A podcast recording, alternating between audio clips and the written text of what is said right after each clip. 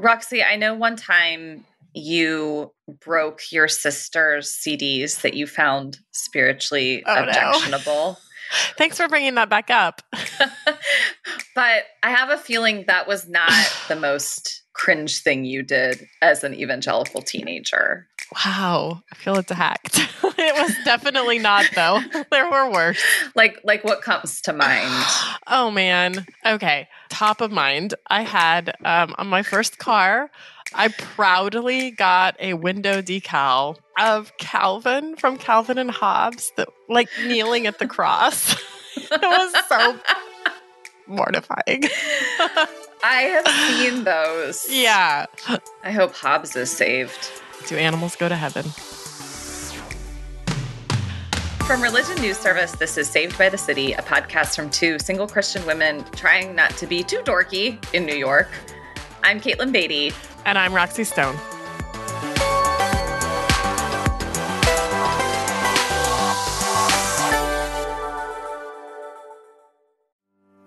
I'm Paul Brandeis Rauschenbusch. This week on The State of Belief, I felt like if anyone was going to be speaking up, it was going to have to be somebody like me. faithful conversations around sexual orientation and gender identity in Texas with Auburn Peterson of Another Story. Also, getting ready for the 2024 vote with Adam Friedman, organizing an election strategist at Interfaith Alliance. The State of Belief, where religion and democracy meet. Distributed by Religion News Service Podcasts and available on your favorite podcast app. What makes that whole car decal even more cringe is that I had a really cool car. Oh. I had a Nissan 300ZX and I was very proud of it. I literally sold a horse so I could buy it. Oh my gosh. I I'll admit I don't know what a Nissan 300ZX is. I'm guessing it's something very zippy. Yes, it was sporty. It went much too fast. It is not a car a Mm. 16 year old who does not grasp for mortality should drive. Did you ever get in a car accident? Um, I didn't. I maybe it was It was the it was Jesus the watching over me, the decal through the decal. the decal protected you. Well, my first car was not cool at all. It was a Ford Taurus 2000. It was a family car that uh, I inherited, and I had it all through the last two years of high school into college. And my own Christian decal, because I this was very edgy and revelatory to me at the time, which was that I had a Sojourners bumper sticker that said, God is not a Republican or a Democrat. Wow. See, that's not cringe. That's just right on, you know?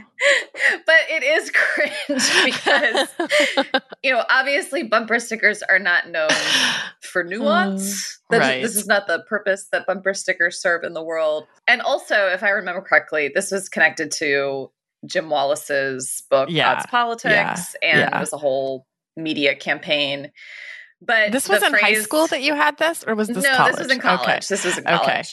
Whew. Um, I had gotten rid of my Calvin bumper sticker, but the phrase "God is not a Democrat" was a lot smaller than "God is not a Republican." It was almost oh like yeah, God is not a Republican or a Democrat. Right. but I suppose well, that was the bigger statement at the time, right? exactly that that was the That was the counterculture statement. exactly. We both had our very subtle Christian decals. I did have a more precious but long forgotten childhood memory pop up this week. Mm. I remember as a kid at church, we played a version of the game Cops and Robbers. Do you remember that one where like one person like there's one marble that sort of represents the jewelry or the bank loot or whatever the robbers got from their Mm. heist and Mhm. half the kids are cops, half are robbers, and the robbers are trying to like pass the marble to get it to home base or whatever, and the cops are trying Mm-hmm. to catch the marble, right? Well, we played a version called Bible Smugglers and KGB. Oh my gosh! As children, Yeah. did you know what the KGB was as a child? Maybe you did. Uh, vaguely, they were like bad cops. right, know? right. Yeah. but yeah, like the marbles were the Bible, obviously, and we had to like pass them off to each other to get them back to home base, which was really like into the Soviet Union, right? Without the KGB catching us. Okay, so the game was some of you were Christians with Bibles mm-hmm. trying to bring the Bible into a place that did not want Bibles without being caught by the KGB. This is just light playground imagination. I assume this came to mind recently because Brother Andrew, who was known as the Bible smuggler, died recently. He wrote about sneaking Bibles into communist yes. countries, China, the Soviet Union, and then had a book about his adventures and his risky life called yes. God's Smuggler. And this must have lodged in your imagination as a child. Like that story yes. must have seemed very exciting. I had forgotten all about it until last week. Um, and then I was like, why am I so like why am I feeling so much around brother Andrew's death, you know? And then I was like remembering and I remember reading the book really young and I remembered playing this game. Like it just kind of came to me. I don't know if other people played a version of that game or if that was something that was unique to our church, but I do remember being so taken by Brother Andrew's story and this idea of smuggling Bibles behind the Iron Curtain, which felt very like dramatic, mm. you know? Mm-hmm. Um, it just felt like a lot of intrigue and very heroic and, you know, kind of like a Christian James Bond. Probably Without the amazing tuxes.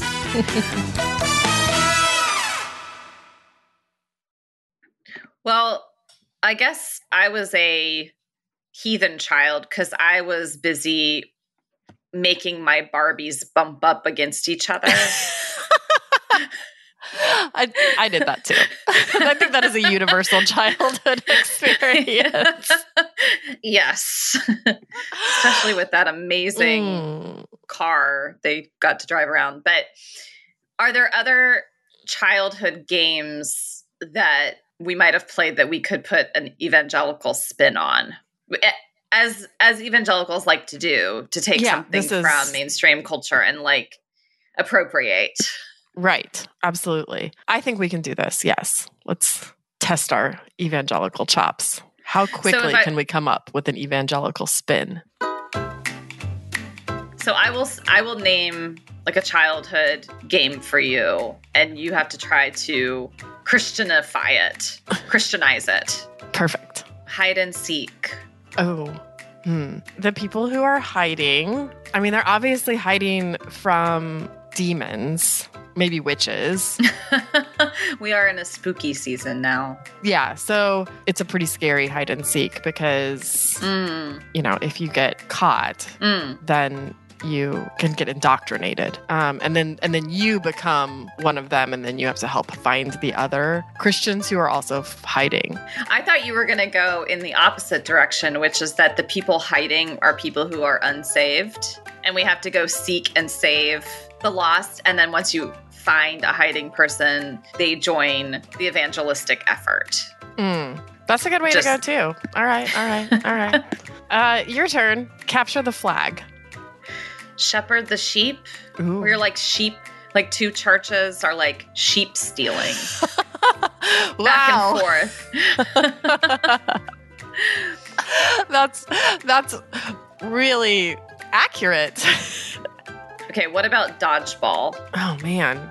I mean, I think that you're dodging temptations, right? Mm. So, you know, mm-hmm. maybe we even write on on the dodgeballs like lying, cheating on your homework. yes, you're trying to dodge disobeying mom, playing with your Barbies in yeah. that aforementioned manner. Yeah. You're dodging sin. Yes, exactly. All right, last one telephone. This feels like an obvious evangelistic metaphor. I think it is. I think we may have played it in Sunday school, actually. yes, I, I know I played telephone in youth group. The message would be something evangelistic, and then you try to see if you can preserve the integrity of the message as it's being passed along. And this, again, feels like a very obvious metaphor for the ways that the gospel is like transmitted across time and space and is like changed in the process. Distorted. Yes, Even. and that we have to get back to the original message. Oh, so that's like the Bible lesson at the end of it. Yeah, like you play telephone, you realize how off the message is. And it's like, and this is why we have to get back to the original teaching because of how easily it becomes distorted. That's good. Maybe we should write youth group curriculum and try to monetize this. That was one of my first jobs out of college. yeah, Was writing youth group curriculum. I forgot about that. So yes, I did. I did both young Sunday school and youth group curriculum. So, you know. Yes, uh, you're already a pro. but yeah, it's a way that you can make money, folks.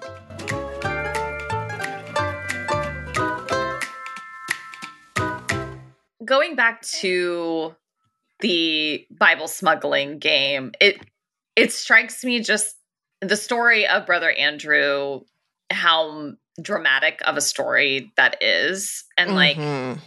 I don't remember hearing about him specifically growing up, but certainly there was a period of time where martyrdom was like enjoying a comeback.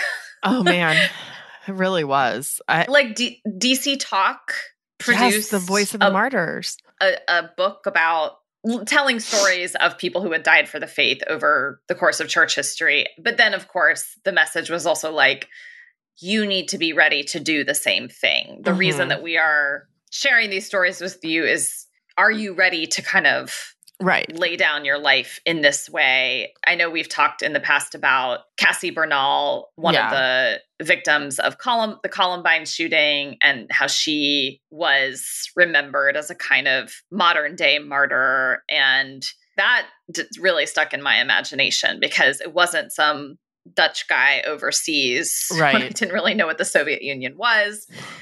It was, oh, a school shooting. That's something I can really imagine now, unfortunately. And maybe I need to be ready to do the same thing. It's just Right. so intense. Yes. I mean, I I really remember latching onto that messaging pretty young with Elisabeth Elliot. Jim Elliot was like this missionary, he and his wife and some others that went to somewhere. Yes, they were in a very remote Amazonian region of Ecuador. He was he was killed and she went on to stay and continue to evangelize this tribe and this was like a very, you know, heroic inspiring story. And then, you know, and I think that that was just that was such an overarching message and even you know some of the fiction books that i read at the time often had like martyrs or people you know christian the christian fiction i was reading like often sort of had that same sort of high stakes martyr situation where people were giving up their lives for god or risking their lives for god and you know i mean you're a little kid you're always looking for heroes and i think that was Mm-hmm. those were the heroes i was like presented with So some of this, I wonder how much of it was being fed to us through like book publishing and different campaigns, ministry campaigns, and how much of it was just the way that children's and teenagers' brains work.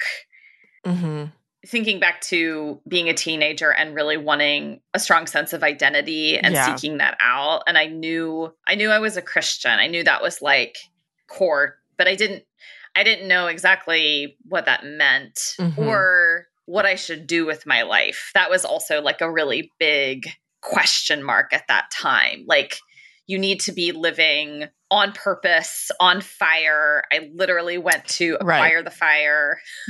I acquired the fire.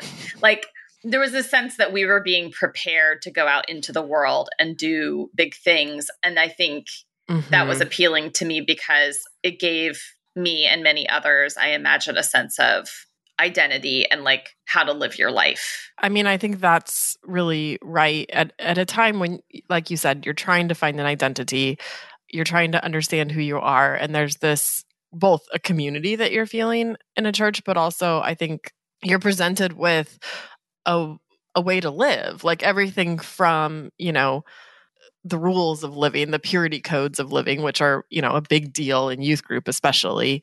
But then also to who are your enemies, who is, you know, Mhm. who is out to get you, you know, and, and, and you're sort of getting this picture of like you're found and there's a lost world out there and you have like a mission. And that Mhm. is that does feel really significant at that age and grounding at that age and i think also exciting um Mhm. because there's something not just life and death but like eternal life and eternal Yes. damnation like is at stake and you you can do something about it I mean, literally, the stakes could not be higher. right We're talking about eternity. If we're talking Right. about eternity and we're talking about people spending eternity in a really great place or a really, really bad place, yeah like, and you, it is up to you to, like, you have a role and a responsibility to make sure that people are going to the good place. Um, why wouldn't you do that? Like, and in fact, how could you not? You know, like, right this is why we didn't hear stories about Christians who just like faithfully faithfully showed up to work and did their jobs and like Right. provided for their families or I don't know, uh, you know, ordinary faithfulness was not really on the table No. even though the vast vast majority of Christians at any given time and place that is that is how they have understood Christian faith it's but that really was not that didn't feel like an option It didn't. And I, it's interesting that we both had that experience. And it would be, I would love to hear, you know, from more people in our sort of generation if that was also the like part of their experience too. Because I do think like I, it took me a long, long time, like well into my maybe early 30s, you know, when before I felt like that I could just have kind of a normal, ordinary faithfulness that it didn't have to Mhm. be like my job. Uh, you know, I went into a career in Christian publishing because I felt like I always felt like from the time I was somewhere, you know, in teenage years or whatever, I was like, my job, my career, everything has to be about mm-hmm. my faith and about God. And it just, Mm-hmm. the idea that anything less than all of that being Your dedicated to my faith, my utmost, Your utmost. my utmost for the highest. No, for his highest.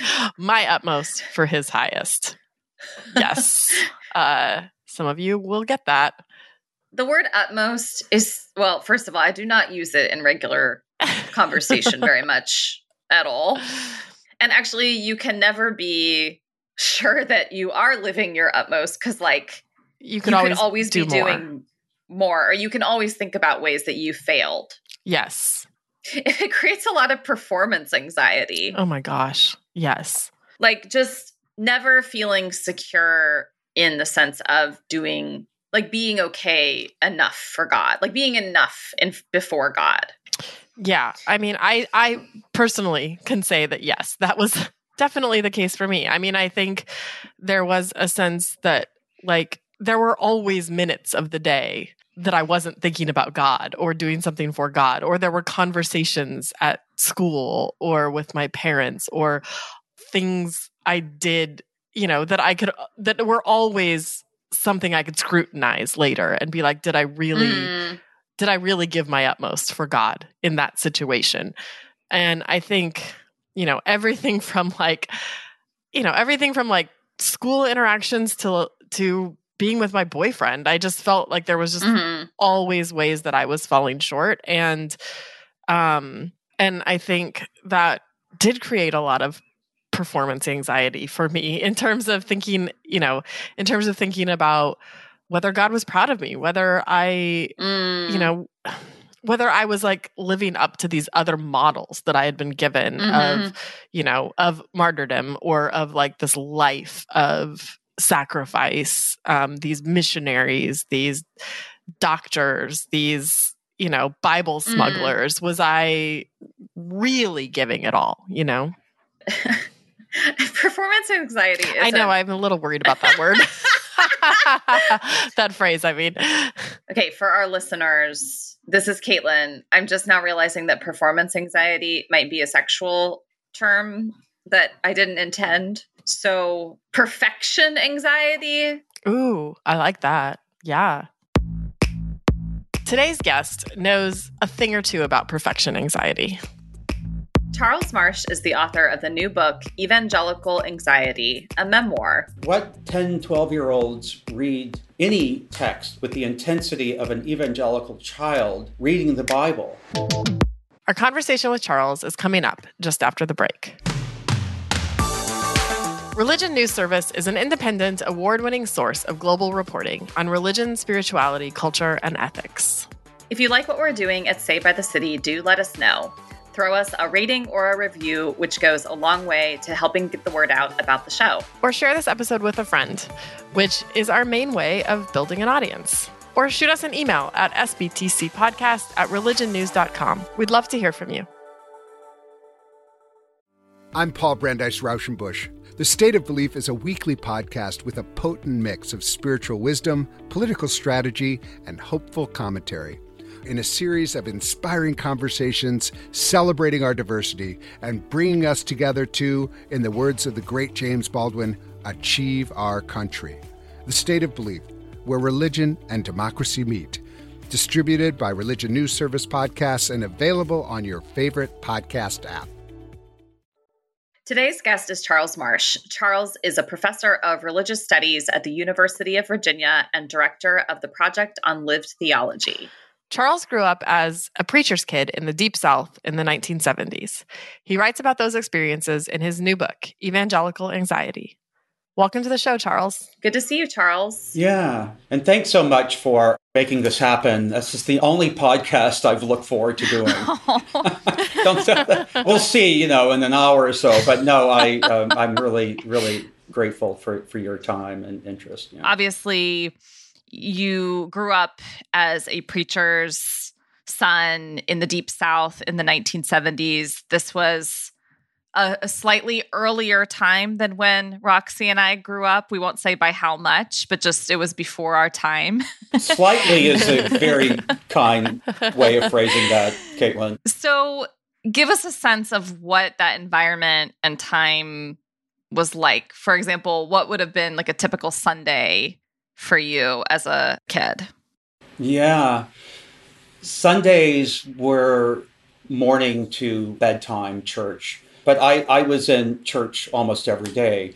We began on Sunday morning with Sunday school, uh, are usually donuts and, and Coca Cola, the little in the bottles, the little short bottles, and then we had Sunday school. Then you know the uh, the main worship service that lasted an hour and fifteen minutes and then usually some kind of lunch after church. There was a very short break in the afternoon, and then we all reconvened for Sunday evening services, beginning with training union. Training union. When Baptists were not terribly afraid of the word union. um, and uh, training union was like Sunday school at night. Mm. So, you know, the, the kids broke down in age groups again. And then we had evening service. Mm-hmm. And then there was some kind of event afterwards and I was an I was an only child as well, in addition to being a minister's kid, and so maybe I felt the expectation not only to be at church every time the door was open, but also you know to inhabit my vocation as a young man of God with as much diligence and mindfulness as I could. You know the the sermons, the services were very evangelistic. Every service and really every gathering through the week, whether it was Wednesday, family meals and Bible studies, or youth groups on Friday nights, or special revivals, visiting speakers, was marked more than anything else by you know the summons to reckon with with that one overwhelming question you know are you ready this moment when clouds will part and jesus will appear and will be taken into glory. I always was pretty sure I'd be left behind, but you know, that was the paradox. We've talked quite a bit, so I didn't do the multiple altar calls, but I had anxieties about many other things, including if I walked into a room and all of my family members were not there and I was expecting them to be there, was this the rapture? You know, like uh, an empty room could be very foreboding. So, Mm-hmm. so this is a trans-denominational kind of anxiety. is Christianity an inherently anxious faith? I, I think that whether it's inherently anxious, I will I will leave open.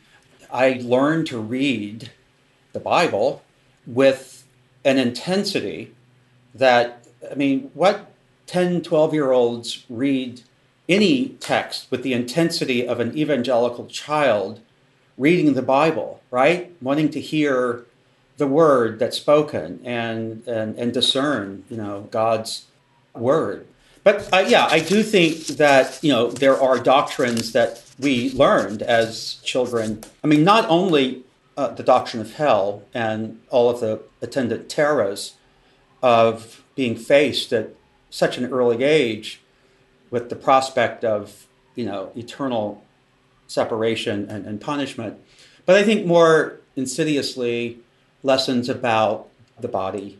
And all of these, I know you've talked about in the past, but I think that the kind of uh, mechanism that we learn early is to distrust any perceived obstacle or disruption or impurity that may come between us as individuals and our walk with Christ. That distrust just kudzu vine, you know. Say more about that. When you say distrust, obstacles that might come in the way, what are some things that you're thinking of? I mean, I think definitely about you know sexual temptation but you're saying like this distrust becomes so pervasive Yeah. um, you're literally describing it as like an invasive species so what other things are you thinking about when you say like this distrust permeated your own experience and maybe others as well in evangelicalism Yeah, I mean, it's a paradox, isn't it? We are encouraged to trust in God and even to trust in God to fulfill our desires. But then when we begin to experience our desires and to hold those desires that we know as individual selves to be so much a part of our life energy, we we quickly run up against a, a different lesson, and it's that desire it, itself must be sort of held in distrust because it's so tightly wound around the ego. I ended up at a, at a Christian college because I not only you know was convinced that they were channeling God's will to me, but I also began to believe that had I gone to private college, I would have crossed over. You know, I would have bought a I don't know rented an old place in the French Quarter and um, and smoked and drank and slept around and lived the writing life, which is of course exactly what I wanted to do. but I think that just it does it takes over everything, and so like even the aspiration just to be you know happy uh, or to find pleasure in life becomes marked by that distress. Yeah. I mean, happiness is not the goal, right? Happiness is for evangelicals is like, well, not just evangelicals, but I mean, I certainly grew up with that sense of distrusting happiness because I was supposed to be sacrificing. I was supposed to be a martyr. I was supposed to be saving souls. You know, like there was a lot of sense of this is all so much more important than your happiness. And they felt like they must be mutually exclusive in a lot of ways. I remember you saying, like, who reads with more intensity than a 12 year old with their Bible? I would have added also my Bible and My Utmost for His Highest by Oswald Chambers, which had like a 365 day journal, you know, of readings. And I read that with a lot of intensity and also recently like went back and read because it had like margins where you took notes. And I was so like I re- read it and I felt so bad for this poor little Roxy because she was so concerned every day about the sins, about the a lot of what you're describing, you know. And I I I wouldn't have described myself as I had a pretty happy childhood, but I there was this underlying thing for me of like concern over all of my actions every day that I was following God. Did I love God enough? Did I need to recommit myself? Should I have shared the gospel with some kid at school? Like it was just kind of always there. Mm-hmm, mm-hmm. Yeah. It seems like and I'm I'm not saying this in a prescriptive way, but when I think about 12-year-old Roxy or 12-year-old Charles Mm-hmm. having such compassion for your younger self because that was all that was given to you to understand yourself and the world and you were trying the best that you knew how. And you just want to like scoop up that child and be like you don't have to be worried. You don't have to be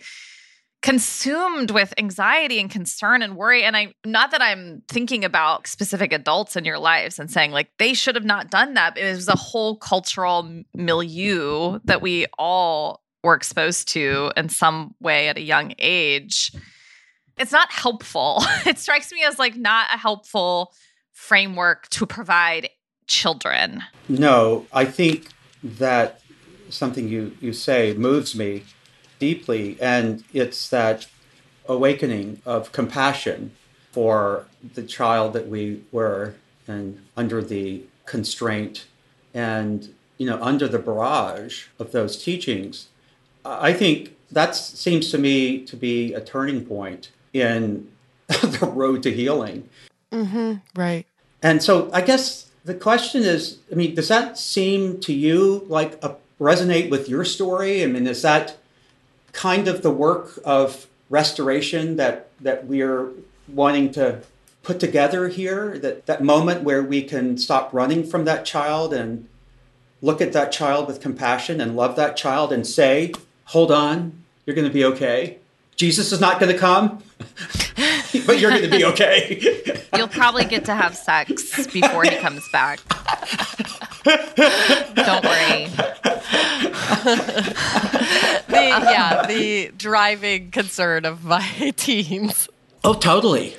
Yeah, it does resonate. I I mean, I think this podcast even has been a little bit of that. I think for for me and I and and maybe for Katelyn too, of even being able to like look back at some of those times and laugh a little bit, but also realize I am who I am in some ways. You know, as a result of those years, and find both the beauty in that time, as you were describing, like this community of people, this sense of purpose, this care that I felt there, but also you know being able to kind of recognize and understand some of the ways that that it was hurtful or your word of anxiety was new for me in terms of framing some of the ways that I had some of these things uh, that we've been talking about like the fear of hell or rapture or or this underlying constant concern that I wasn't pure enough or holy enough or that you know I was disappointing God every day. mhm. I hadn't really connected that to a sense of anxiety and I felt that that really rang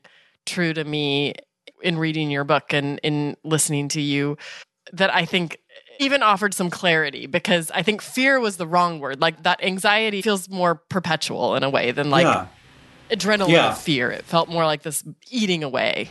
a kind of ambient Mm-hmm. quality.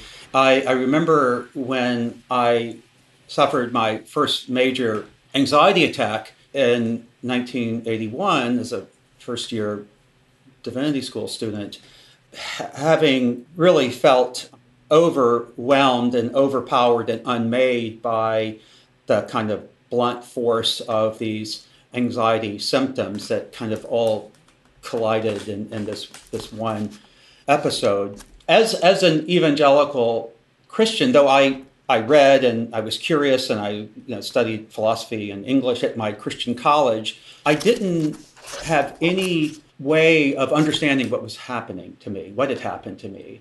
I shared our subculture's suspicion of psychology.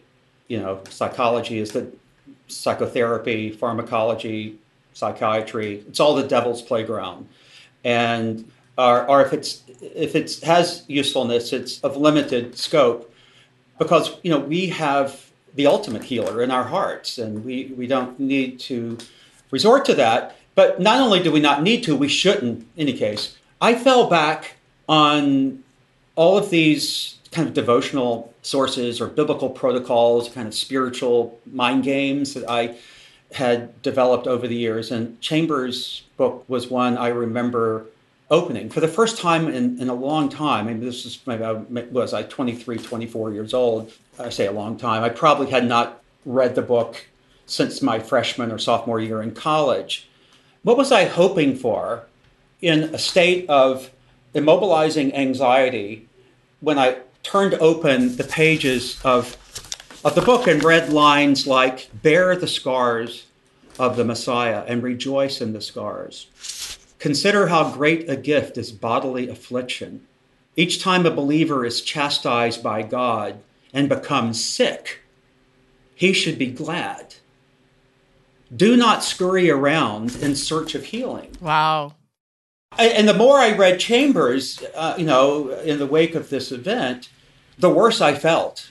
And it really created a kind of spiraling um, effect insofar as it intensified everything that was already happening and it kind of closed all the options down to this one very narrow kind of bit of I mean, it's Christian masochism. There's no other word yeah, for that. My utmost is a lot to give all the time. It's, Charles, hearing you describe the kind of you're experiencing profound generalized anxiety disorder. You've had your first panic attack, but you don't have a way of understanding what's happening to you. So everything is spiritualized.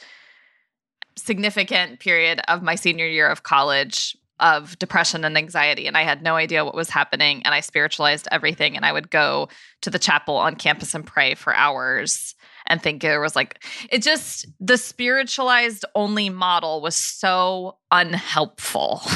and that's that's it wasn't until i went to the nurse on campus and said something's really wrong with me and i don't know what's going on. And she said you obviously are experiencing a major depressive episode. Let's get you on lexapro. And within a few weeks i was like i feel more like myself. And it was that. And i'm not saying and therefore don't pray or therefore but I just wish that I had understood and been given a framework for understanding what was happening. That again comes back to compassion. It's okay to need medicine. Your brain is sick.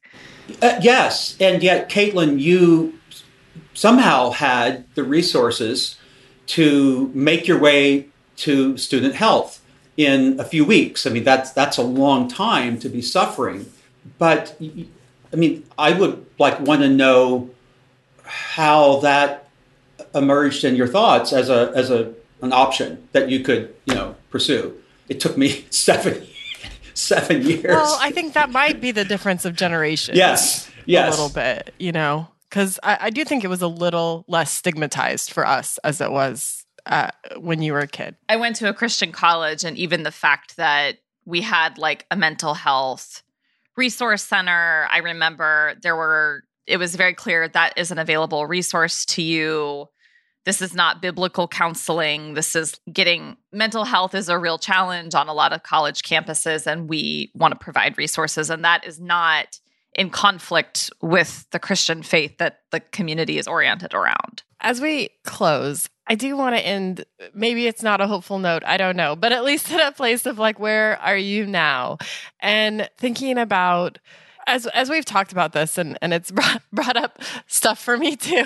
You know, I think Christianity has this idea of God as love, as Jesus as love, and that feels so hard to wrap an anxious mind around when your ideas of who God is have been so much shaped by his wrath, his judgment, his demands of you, his expectations, like all of that. And so I'm wondering, as you know, that you've come to be able to to untangle those anxieties from your view of God. Yeah, thank you. That's such a great question. And I you know, have been the beneficiary of witnesses, of exemplars, of men and women and you know, my, my cloud of witnesses who have said to me, come go with me, Charles, to a different way of, of being Christian, you know, to a different place. And I, I I think of you know Fannie Lou Hamer, for example. I feel like she led me into a new understanding of what it means to be a Christian. She she loved to talk about the civil rights movement, but also about God and the the heart of God, and that sense of God's just super abundant love uh, that you so elegantly um, describe, Roxanne. Uh, I think opens us to all that is robust and real and generative in, in, the, in the Christian story. And it, for me, it was, it was all there in the story of African American Christianity from slavery through civil rights, in the beauty and passion and embodiment of song and belief and confession.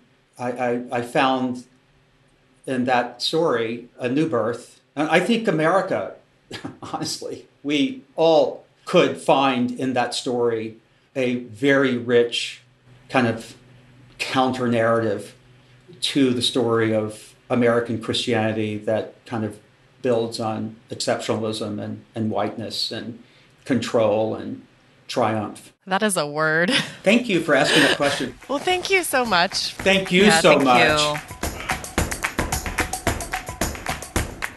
Katelyn, going back to something you mentioned earlier about thinking about your life and your service to God in a more in, in with a perspective more on like ordinary everyday faithfulness. Mm-hmm. What does that look like to you now? Mm-hmm.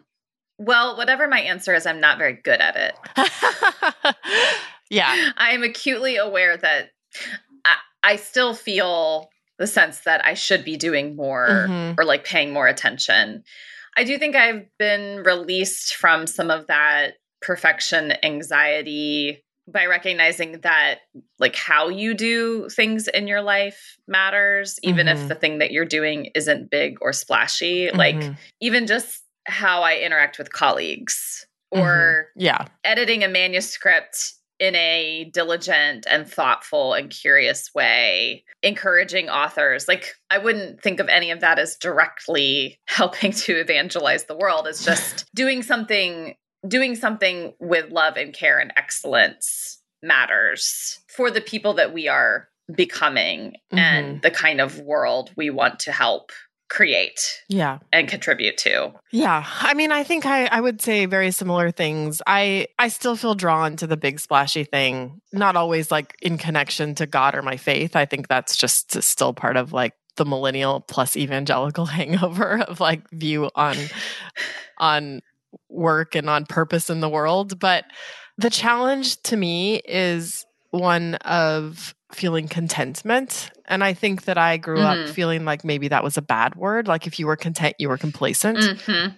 Mm-hmm. And I think that's what I'm trying to challenge in life now is like being content might actually be a sign of gratitude for what God's given you. And um, maybe you're not, don't always need to be striving. You know, I, sure there's a balance there that I need to find, but I think like having gratitude with my life, with my friendships, with my work, with my apartment, with you know, all that I have and not and not feeling this sense of I need more, I want more, I have to achieve more.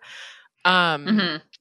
so I think that's a big a big one for me. I also would just say in terms of like ordinary faithfulness, for me that I think the way that that's manifesting the most for me right now would just be like going to church every Sunday. Yeah. there have been a lot of periods in my life where that's been really hard. And I think right now I see it as a commitment that, you know, sort of mm-hmm. shapes and forms me through the week. But showing up and being with this community of people that I've chosen to like live life with, I think has been, you know, that that's been actually really important for me right now in this season in terms of being like really faithful to something. Choosing to commit to a community in a way seems harder than like smuggling Bibles. Doesn't it though? Certainly less I glamorous. Mean, maybe especially at this stage of our lives in New York City, like choosing to just keep showing up for other people mm-hmm. is a really big deal. And hard work and boring work in a way. You know, it's not Mhm. it's not the glamorous thing and it's nobody's going to write a book about it. Nobody's going to sing songs of our martyrdom. Nobody's going to write about how you patiently listened to the man with bad coffee breath tell you about his weekend. You are so traumatized by church coffee breath. something yeah something happened something happened i don't know what it is like it's a it's like an unearthed memory but it, it just keeps coming back the true sacrifice. Saved by the City is a religion news service production. The producer is Jay Woodward, and the consulting editor is Paul O'Donnell. We get production assistance from Elizabeth Joy Wyndham. chaz rousseau put together our look and martin fowler wrote our theme music We are Roxy Stone. and katelyn beaty thanks, Thanks for for listening